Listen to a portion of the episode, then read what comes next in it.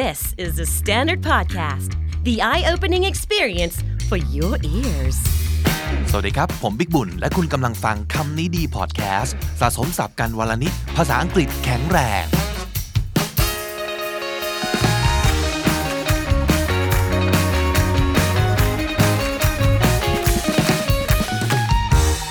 วันนี้จะว่าด้วยคำที่ผมเองเนี่ยไม่เคยรู้จักมาก่อนนะครับ แล้วก็ได้ยินได้เห็นเป็นครั้งแรกไม่นานนี้เอง ซึ่งคุณผู้ฟังเป็นเหมือนผมไหมฮะ เวลาเจออะไรแบบเนี้ยชอบมากเลยนะ แล้วเราก็จะจดเอาไว้นะครับ เมื่อก่อนเนี่ยผมจะมีสมุดต่างหากเลยหนึ่งเล่ม พกติดตัวไว้นะครับ เจอศัพท์ที่ชอบก็จะจดจดจดจดจดเอาไว้ ทุกวันนี้ก็ย้ายจากสมุดกระดาษมาจดลง Google Doc มั่งจดลงแอปโน้ตต่างๆ บนมือถือบ้าง ก็สะดวกดีนะฮะเอามาไว้เล่าต่อในรายการได้เลย มาฟังกันฮะว่าช่วง 2 สัปดาห์ที่ผ่านมาเนี่ยผมไปเจอคำอะไรน่าสนใจมาบ้างนะครับคำแรกไปเจอตอนดูรีวิวมือถือนะครับ แล้วก็เจอว่ามันมีฟีเจอร์อันหนึ่งซึ่งจะมีเมนูให้เลือกได้ด้วยนะครับว่าเรา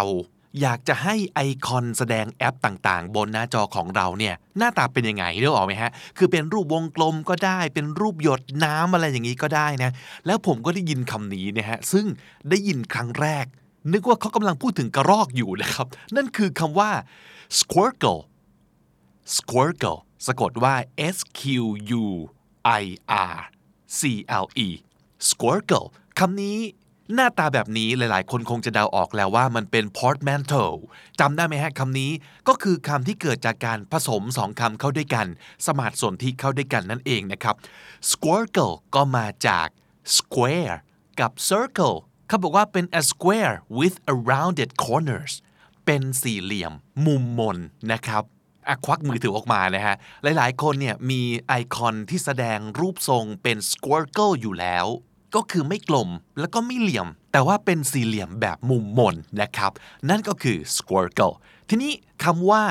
square แปลว่าสี่เหลี่ยมใช่ไหมฮะ แต่หลาย ๆ คนอาจจะเคยได้ยินอีกคำหนึ่งนั่นก็คือคำว่า rectangle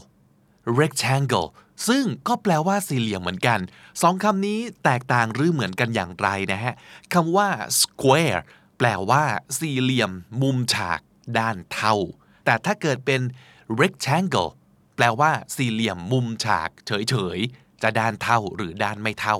ก็ได้ เพราะฉะนั้นอาจจะพูดได้ว่าทุก square เป็น rectangle แต่ไม่ใช่ทุก rectangle ที่เป็น square ไม่งงเนาะโอเคคำต่อไปนะครับ เป็น คำที่โอ้ค่อนข้างจะเก่าๆแล้วนะ เพิ่งไปเจอมาไม่นานนี้เองแหละ แล้วก็แบบเออเก๋ดีเนอะนะครับ ต้องเพิ่งจะถูกคิดค้นขึ้นมาแง่ๆเลยนะครับ แต่พอไปค้นดูปรากฏนู้นครับ 2014 นะฮะ ความรู้สึกเหมือนแบบว่า เป็นหมู่บ้านที่น้ำไฟเพิ่งเข้าถึงนะครับอ่าเขาให้เครดิตว่าคนที่พูดคำนี้เอาไว้ขึ้นมาเป็นคนแรกๆนะครับ หรือว่าอย่างน้อยอาจจะไม่ใช่คนคิดคำนี้แต่ว่าเอามาพูดแล้วเป็นที่รู้จักก็คือ Tyra Banks นะฮะคำนี้คือคำว่า flossom flossom f l a w s o m e flossom เป็น portmanteau อีกแล้วแน่นอนนะครับ เห็นหน้าก็น่าจะเดาได้ว่า มาจากคำว่า flaw กับคำว่า awesome นั่นก็หมายถึง something that is awesome because of its flaws อะไรบางอย่างที่มันเจ๋งเหลือเกิน เพราะตำหนิของมัน หรือเพราะว่าข้อบกพร่องของมันนะครับ ปกติแล้วข้อบกพร่อง หรือว่าตำหนิน่าจะเป็นสิ่งที่ทำให้เราได้แต้มลบเนอะเช่น มีแผลเป็นบนหน้าอย่างเงี้ย โอ้ หน้าตาดีๆ ลบหนึ่งลบห้าลบสิบทันที เพราะว่าแผลเป็นอันนั้นนะครับ จะมองว่าเป็นตำหนิก็ได้ คือเป็น flaw แต่ถ้า attitude เราได้นะฮะแผลเป็นที่เป็นตำหนิเป็นข้อบกพร่องบนใบหน้า ก็สามารถเท่ได้นะ แล้วก็ยังสามารถเป็นจุดเด่นไปได้อีกนะครับ อย่างนี้แหละที่เรียกว่า flossom เอาจริง ๆคำนี้มันเป็นการเล่นคำแหละนะฮะ ก็อาจจะไม่ใช่ศัพท์ที่สามารถจะพูดกันได้อยู่ทุกวันบ่อยๆ แต่ว่าความหมายมันน่าคิดดีนะ ทุกอย่างอยู่ที่ตัวเราอีกแล้วนะครับ ประโยคนี้ผมพูดบ่อยมากเลย แต่มันจริงอะนะ ก็โอเค อาจจะไม่ใช่ทุกอย่างทั้งหมด เพราะว่าฟลอบางอย่างเนี่ยมันก็น่าแก้ และถ้าสมมติเกิดแก้ได้ มันก็จะดีขึ้นจริง ๆ ก็ลองแก้ดูลองพัฒนาดูนะครับ แต่ว่าบางอย่างนะฮะโดยเฉพาะที่มันติดตัวเรามาแต่เกิด บางทีเราจะโดนสังคม หลอกแล้วก็กรอกหูมาครับว่า อ้วนไม่ได้ดำไม่ได้ ไม่มีดั้งก็ไม่ได้ ผู้ชายเตี้ยไม่ได้นะไม่สมชายเลย ผู้หญิงไม่มีนมก็ไม่ดี ใครก็จะไปมองเนี่ย มันฟลอเพราะว่าคนอื่นบอกหมดเลยนะ ซึ่งโอเค ตอนเด็กๆเนี่ย เราก็โดนกรอกหูมาอย่างที่บอกนะครับ เราก็อาจจะเชื่อแล้วก็หน่อยนะครับ แต่คำถามคือพอโตแล้วเนี่ยมีความคิดเป็นของตัวเองแล้วเนี่ยยังเชื่อสิ่งที่คนอื่นบอกอยู่อีกหรือเปล่า ถ้ายังเชื่อก็โอเคนะครับ อันนี้ก็อาจจะไปทางสายสัญญกรรมไม่ว่ากัน เพราะว่าบางคนคิดว่านี่คือความบกพร่องที่ต้องแก้ไข ซึ่งถ้าเกิดแก้ไขแล้ว ความรู้สึกเขาจะดีขึ้น ชีวิตเขาจะดีขึ้น ก็แก้ไปนะครับ แต่ไม่เชื่อก็ได้นะ ถูกไหมคนเยอะมากเลยเลือกที่จะเปลี่ยนสิ่งที่สังคมบอกว่าไม่ดี ให้กลายเป็นข้อดีและแซบนะครับ ผิวดำก็แซบได้ ไม่มีดั้งก็แซบได้ ก็เด่นได้ หัวล้านก็เทได้ อย่างนี้เป็นต้น นี่แหละ flossom เพราะว่า flaw ของเราที่ทำให้เรา awesome ดังนั้นเราจึง flossom ชอบมากเลยนะคำนี้ดีนะครับคำต่อไปอันนี้เคยได้ยินมาบ้างแล้วนานแล้วนะครับ แต่มาเจออีกทีเมื่อเร็วๆนี้ แล้วก็ทำให้คิดขึ้นมาได้ว่า มีอยู่ช่วงหนึ่งในชีวิต ผมเองก็เคยเป็นแบบเนี้ยนะครับ ผมมีโรคเกาต์เป็นโรคประจำตัว แล้วก็ประจำตระกูลด้วยนะครับพ่อเป็นน้องชายเป็นผมเป็นช่วงหนึ่งในชีวิตก็เลยงดกินโน่นนี่นั่นเยอะมาก เนื้อแดงทุกประเภท ลามมาถึงงดไก่งดหมู ไม่กินเนื้อสัตว์เลยมาประมาณ 2 3 4 ปีอย่างนี้เลยนะฮะ แต่ช่วงนั้นยังกินอาหารทะเลนะ ปลาหมึกกุ้งต่างๆเนี่ยยังกินอยู่นะครับ ซึ่งเขามีศัพท์เรียกคนแบบนี้ด้วยนะว่าเป็น pescatarian pescatarian, P E S C A T A R I A N นะครับ pescatarian แปลว่า someone who eats fish but not meat ไม่กินเนื้อสัตว์ก็จริง แต่กินปลาและอาหารทะเลนะครับ แล้วล่าสุดมาเจอคำนี้ก็คือ flexitarian flexitarian อีกแล้วหน้าตาแบบนี้ portmanteau แน่ ๆ เป็นคำสมาร์ทสนธิแน่นอนนะครับคำนี้มาจาก flexible กับ vegetarian ซึ่งก็หมายถึงคนที่เป็น vegetarian แบบ flexible นะครับ vegetarian ก็คือกินมังสวิรัต flexible ก็คือยืดหยุ่นได้ นั่นก็แปลว่า บางทีถ้าลำบากไม่มังก็ได้นะครับ มันแปลว่า a person who eats mainly vegetarian food and only now and then eats meat now and then ก็คือเป็นครั้งเป็นคราว สรุปคือไม่เข้มงวดมากเวอร์เกินไปนะครับ มื้อไหนหามังกินไม่ได้จริง ๆ ก็กินอย่างที่เขามีให้กินก็ได้ มื้อไหนเกิดจะมีสมมติลูกค้าเลี้ยงสเต็กแล้วถ้าเกิดปฏิเสธก็จะดูเสียน้ำใจ เสียมารยาทก็กินได้บ้าง อะไรอย่างนี้ก็คือ flexitarian นะครับ อีกคำหนึ่งที่ไปเจอมานะฮะก็คือคำว่า stand S T A N stand คำนี้จริงๆแล้วเนี่ยมัน เขาบอกว่าเจอเป็นครั้งแรกในเพลงของ Eminem นะครับตั้งแต่ปี 2000 นู่นเลยนะครับ 19 ปีมาแล้ว เพลงก็ชื่อว่า stand เลยนะฮะ stand เนี่ยเขาบอกว่ามันมาจากคำว่า stalker กับ fan portmanteau กันอีกแล้ว มาสมาร์ทสนธิกันอีกแล้วนะครับ stalker ก็คือคนที่แบบมีความโรคจิตสะกดรอยตามนะครับ มีการตามติดชีวิตเซเลบอย่างนี้นะครับ คือเพราะเป็นแฟน ก็เลย stalk ด้วยนะครับ stalk คือสะกดรอยตาม มีความซุ่มโป่งอย่างนี้นะครับ to follow someone as closely as possible without being seen or heard หรือว่า to illegally follow and watch someone over a period of time ผิดกฎหมายนะฮะ แจ้งตำรวจจับได้นะ stalker เนี่ยนะ สรุปว่า stan ก็น่าจะมีความเป็นติ่งหนักนะครับ คือไม่ได้ติ่งธรรมดาแต่ว่าเป็นติ่งในระดับที่ advanced เลยทีเดียวนะฮะ stand เห็นเขาใช้เป็นทั้งนามเป็นทั้ง verb เลยนะครับคำนี้คำต่อไปนะฮะ flex flex f l e x ปกติเป็น verb ที่ใช้กับกล้าม จะบอกให้ใครเบ่งกล้าม สั่งด้วยคำนี้เลยสั้นๆคำเดียว flex flex the muscle อย่างนี้เป็นต้นนะครับ ก็หมายถึงไหนเบ่งกล้ามดินะ แต่ความหมายในเชิงเปรียบเทียบคำว่า flex ก็หมายถึง to show influence power or strength เป็นการแสดงอิทธิพล แสดงพลังอำนาจ แสดงความแข็งแรงนะฮะ ก็คือ flex แต่มาวันนี้ฮะการเบ่งกล้ามอาจจะไม่ได้แสดงอำนาจบาดใหญ่แล้ว เพราะไม่นานนี้นะครับ เพิ่งจะเห็นชาวเน็ตใช้คำคำนี้ กับคนที่โอ้อวดชีวิตดีๆ บน IG ต่างๆ นะครับว่า flexing on Instagram อย่างนี้เป็นต้นนะครับ ก็หมายถึง the act of showing off your valuables and lavish lifestyle in a very non-humble way valuables ก็คือสิ่งของมีค่าทรัพย์สมบัติต่างๆคำว่า lavish ใน lavish lifestyle L A V I S H นะครับแปลว่า large in quantity and expensive or impressive ก็หมายถึงฟุ้งเฟอ้อสุรุ่ยสุร่ายต่างๆนะฮะ non humble ก็หมายถึงว่าไม่มีเหนียมนะครับ จัดเต็ม อะ ดู กูมี กูมีเยอะด้วย กูรวยนะฮะเนี่ย non humble ไม่มีเขินนะครับ เพราะฉะนั้น flex ในที่นี้ก็คือการอวดรวยนั่นเองนะฮะ เป็นการรำแพนหางต่างๆ อย่างไม่มีเคอะเขินใดๆทั้งสิ้น อันนี้เป็นทักษะนะ ต้องชมเลยนะครับ ไม่ใช่ว่าทุกคนจะทำได้นะฮะ ต่อให้มีตังก็ไม่ใช่ว่าจะทำได้ ต้องมีทั้งตังทั้ง attitude ด้วยนะฮะ attitude ก็ต้องได้ด้วย ถึงจะ flex ได้อย่างดีงามนะครับคำต่อไป สั้นๆเช่นเดียวกัน ผีครับ ghost G H O S T แต่ใช้เป็น verb นะ มันหมายถึงว่า when you completely disappear after hanging out and showing interest เคยเจอไหม ใครสักคนที่ เอ๊ะ เหมือนจะต่อกันติดนะคนนี้ หยอกกันไปแย่กันมา น่าจะได้มีการร่วมงานกันเร็วๆนี้เกิดขึ้นนะครับ ตัดภาพมาอีกที หาย หายไปเลยนะครับ เงียบไปเลย เรากับตายไปแล้วนะครับ แต่ไม่ตายนะ ลองไปเช็คใน IG ก็ยังมีชีวิตอยู่ดีนะ แต่เมสเซจคือเป็นศูนย์นะครับ ส่งไปไม่อ่าน หลังๆ มีการอ่านแต่ไม่ตอบนะครับ อันนี้ก็เป็นสิ่งที่เรียกว่า ghosting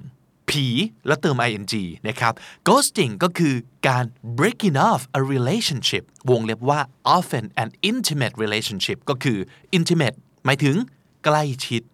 ลึกซึ้งก็คือ อาจจะมีการร่วมงานกันมาแล้ว ครั้งสองครั้งอย่างนี้เป็นต้นนะครับ แต่ทันใดนั้นฝ่ายโน้นก็ cease all communication and contact cease C E A S E คือหยุดนะครับ หยุดการติดต่อสื่อสารทั้งหมด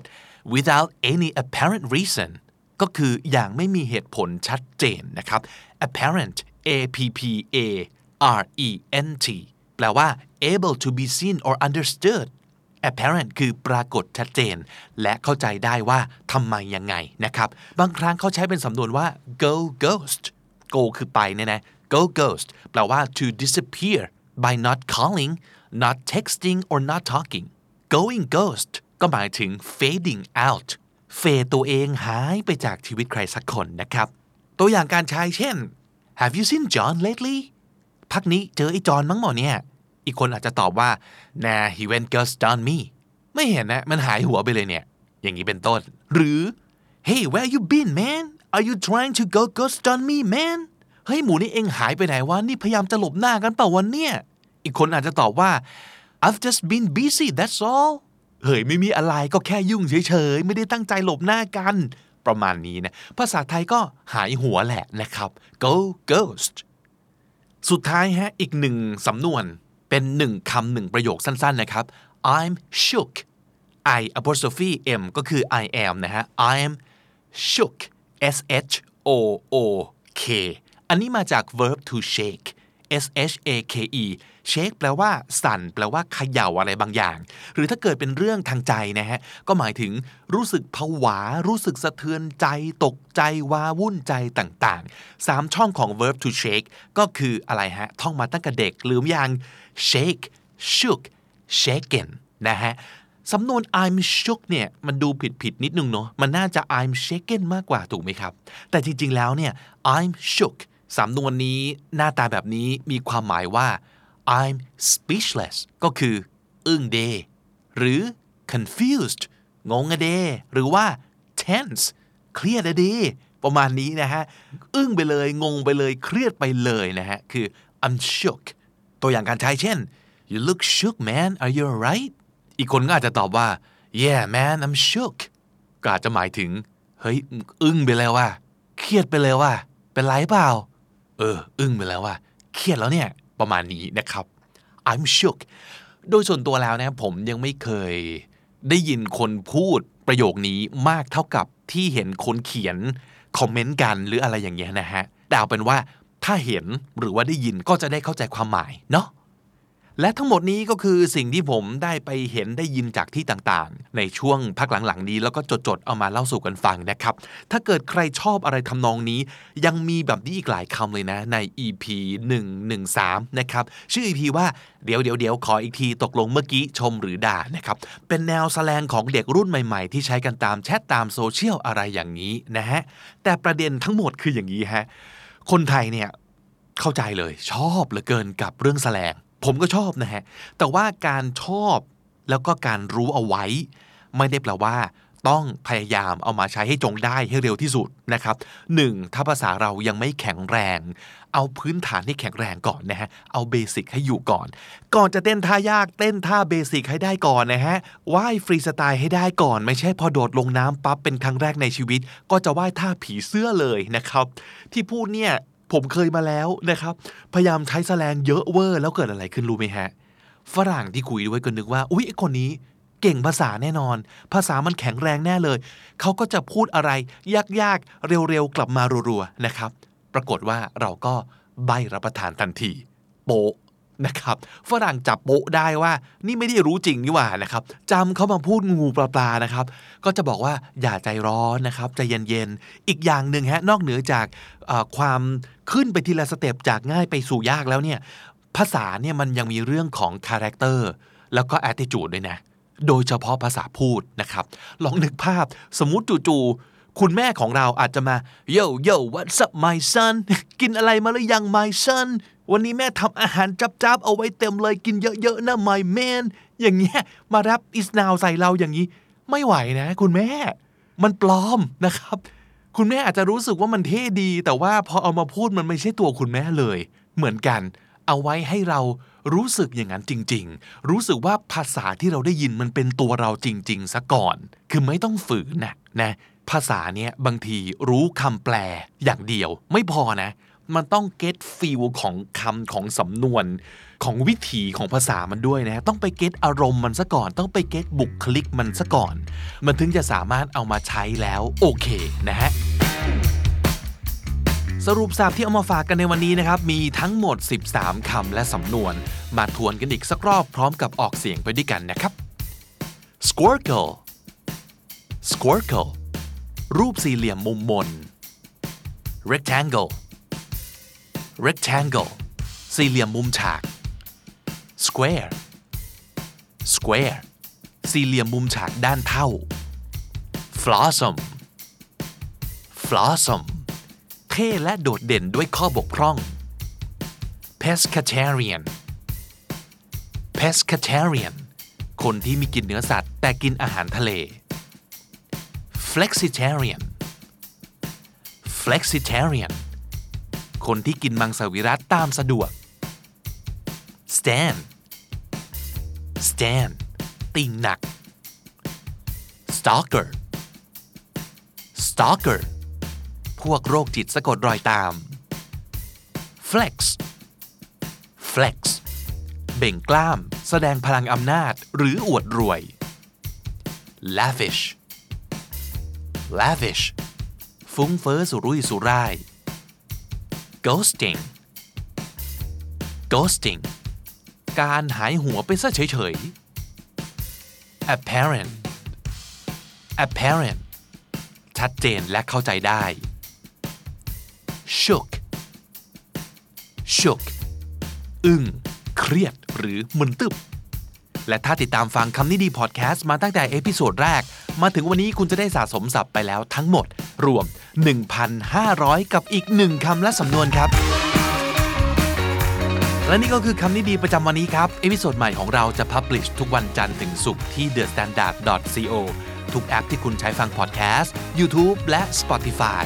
ผมบิ๊กบุญวันนี้ไปแล้วนะครับ อย่าลืมเข้ามาสะสมศัพท์กันทุกวันวันละนิด ภาษาอังกฤษจะได้แข็งแรง สวัสดีครับ